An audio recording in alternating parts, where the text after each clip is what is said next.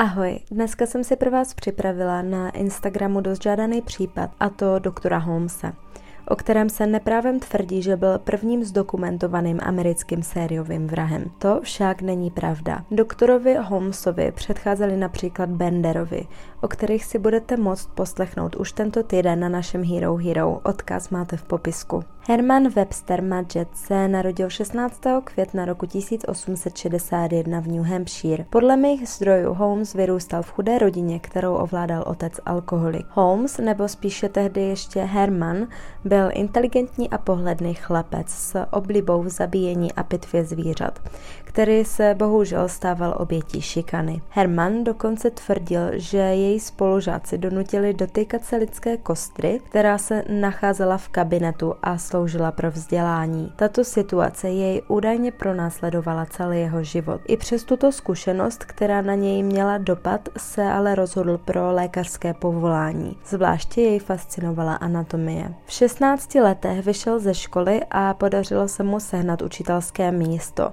v Gilmantonu a později v Altonu. Obojí se nachází v New Hampshire. Právě v Altonu potkal Claru Lavering, se kterou utekl a později si ji také vzal. Společně měli jednoho syna, ale bohužel toto okouzlení mezi těmi dvěmi po krátké době vyprchalo a Herman Kláru opustil. Svého snu stát se lékařem se ale nehodlal vzdát a tak se rozhodl zapsat na lékařskou univerzitu ve Vermontu. Ta se mu však zdála malá a tak se v září roku 1882 v jeho 21 letech přihlásil na lékařskou fakultu Michiganské univerzity, což byla jedna z nejlepších lékařských škol té doby. Během studií na této univerzitě zde Herman začal údajně krást mrtvoly. Jelikož to byla lékařská fakulta, tak se zde samozřejmě nacházely pro účely studia. Tyto mrtvoly údajně využíval k tomu, že na ně založil životní pojistky a sebe uvedl jako dědice. Ve chvíli, kdy se mrtvé tělo v uvozovkách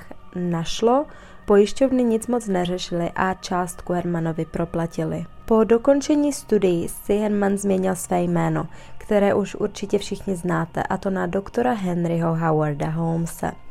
Nastoupil jako pomocník v lékárně, která patřila doktoru Holtonovi, který byl vážně nemocný. Holmes se ze všech sil snažil, aby si manželka Holtna i zákazníci oblíbili a po smrti Holtona se s paní Holtonovou dohodnul, že lékárnu převezme a bude vdově platit 100 dolarů měsíčně. Onedlouho poté, co podepsali příslušnou smlouvu, ale paní Holtonová zmizela. Holmes tvrdil, že se přestěhovala za příbuznými do Kalifornie. Pod vedením Holmesa lékárna vzkvétala stejně tak jako celé předměstí, kde se nacházela. V roce 1887 se oženil s mladou a velmi krásnou Myrtou Belkna, se kterou se seznámil seznámil během obchodní cesty. Tři roky po svatbě mu Mirta polrodila dceru jménem Lucy.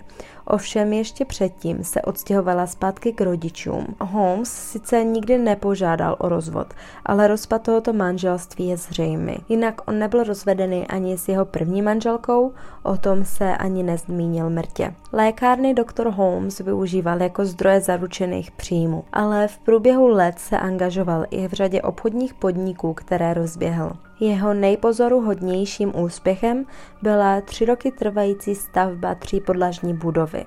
Ležela přímo naproti lékárně a její průčelí se táhlo přes celý blok. Místní obyvatelé tuto stavbu nazvali v uvozovkách zámkem. Přízemní místnosti Holmes pronajal různým obchodníkům a horní dvě patra si ponechal pro sebe. Tento prostor byl přeměněn v bludiště s více než stovkami místností bez oken, s tajnými průchody, falešnými podlahami a schodišti, které nikam nevedla. Některé dveře se daly otevřít jen zvenčí a za jinými se po otevření objevila třeba pouze cihlová zeď. Během stavby Holmes několikrát vyměnil dodavatele prací, aby si mohl být jistý tím, že nikdo nezná celkový plán budovy a nemá ani potuchy o jejím skutečném možném využití.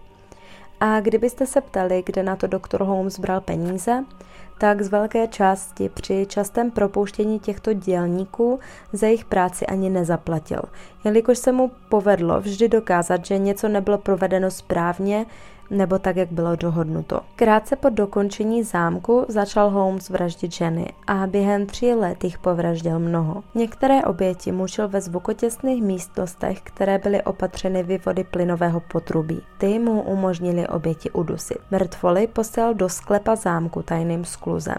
Tam je pitval právě tak, jak to dělal se zvířaty, která zabíjel v dětství. Zavražděné ženy zcela zbavil svalstva a vypreparované kostry prodával jako učební pomůcky lékařským fakultám po celých státech. Některá těla spálil, jiná likvidoval v jamách s vápnem a kyselinou. Některé oběti věznil v zamčených pokojích až několik měsíců, než na ně takzvaně došla řada. Jako jedna z prvních zde zemřela Holmesova milenka Julia Connor, manželka klenotníka, kterému pronajímal obchod v přízemí zámku. Jakmile se dozvěděl o manželčině nevěře, tak Julie spolu s jeho dcerou Pearl opustil. Poté, co Julia Holmesovi sdělila, že s ním čeká dítě a že s ním zůstane, ji zavraždil a spolu s ní i malou Pearl. Roku 1893 Holmes vycítil obrovskou příležitost v nadcházející světové kolumbovské výstavě. Ta se měla konat od května do října tohoto roku. Na poput této výstavy upravil dvě podlaží zámku, které přeměnil na hotel s názvem Světová výstava a do novin umístil inzeráty s tím, že rád ubytuje návštěvníky této výstavy. První hosté dorazili už na jaře roku 1893. Někteří se zpátky domů vrátili a jiní nikoliv. V hotelu bylo ubytováno mnoho hostů a tak si Holmes mohl oběti vybírat. Jelikož na výstavu přijížděla spousta lidí bez toho, že by měli předem zajištěné ubytování, mohl Holmes spolehat na to, že si jeho činnosti nikdo nevšimne. Jednou z těch, kteří přežili, byla Georgia York, která se v lednu 1894 stala Holmesovou třetí manželkou. Tady ještě odskočím, jelikož se v některých článcích také psalo o ženě s jménem Minnie, která se měla stát Holmesovou milenkou ještě před Georgií a údajně se také měla podílet na několika zvěrstvech, co Holmes páchal a později měla být také Holmesem zabita, jelikož při prohledávání hotelu byly v krematoriu nalezeny hodinky, které údajně patřily právě Minnie. Zabít ji měl potom, co mu pomohla nakrást majetek v Texasu.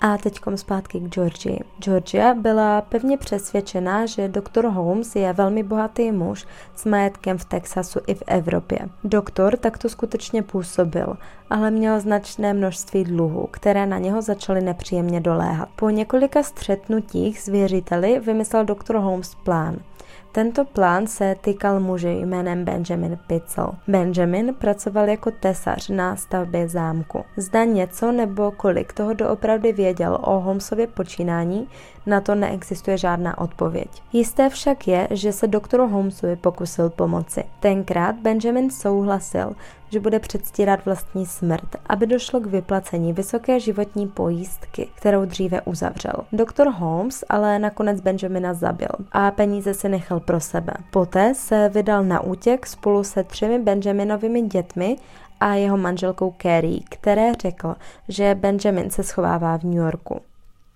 Doktor Holmes se po státech potuloval skoro dva roky a nakonec 17. listopadu roku 1894 byl začen v Bostonu. Původně nebyl podezřelý z ničeho jiného než z podvodu, ale jeden pojišťovací agent se opravdu důkladně snažil vystupovat Benjaminovi děti a zjistil, že byly zabity v Torontu a Indianapolis.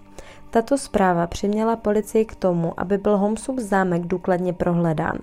Co se týká Kerry, tak o té jsem už nic nenašla. Údajně se při cestě někde rozdělili a od té doby už o ní není ani zmínka. 20. července roku 1894 byly všechny zrůdnosti, které zámek ukryval, objeveny. Policie déle než měsíc důkladně zkoumala budovu, které se začalo přezdívat vrahův zámek. Každopádně prohlídky budovy skončily 19. srpna, jelikož jej zničil požár, jehož vznik se nepodařilo nějak objasnit. Momentálně na tomto území stojí pošta. Kolik lidí ve skutečnosti doktor Holmes zavraždil, to zůstane navždy záhadou. Počet jeho obětí se odhaduje až do 230. Úřady napočítali 27 vražd, kterých se dopustil v Chicagu, Filadelfii, Indianapolis a Torontu. Policie však upozorňovala, že množství těl nalezených ve sklepení bylo rozčtvrceno a spáleno do takové míry, že bylo obtížné zjistit, kolik se jich tam vůbec nachází. Dále byly v hotelu doktora Holmese objeveny dřevěné boxy naplněné lidskými kostmi. V krematoriu byly dále nalezené také ostatky dětí ve věku do 10 let. U soudu se doktor Holmes přiznal k o něm 27 vraždám. Doktor Holmes byl vyveden na šibenici ráno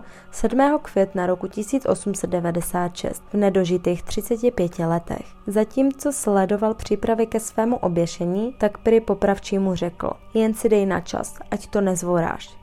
Každopádně navzdory Katově pečlivosti neměl doktor Holmes lehkou smrt. Jeho tělo se dalších 10 minut poté, co se pod ním propadla podlaha, svíjelo a za mrtvého byl prohlášen až po 15 minutách. To by bylo k doktoru Holmesovi vše.